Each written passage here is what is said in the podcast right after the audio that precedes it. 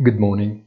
It sounds uh, quite strange uh, hearing the enthusiastic chorale that supposes to dodge a recession, predicts inflation subsiding, and the rapid recovery of a path of unstoppable prosperity.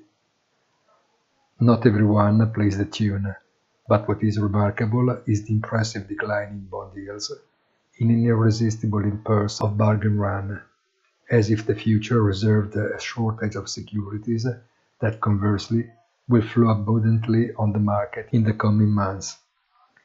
But the strong appetite of investors turn out a great benefit for central banks struggling with the gradual tapering of their portfolios.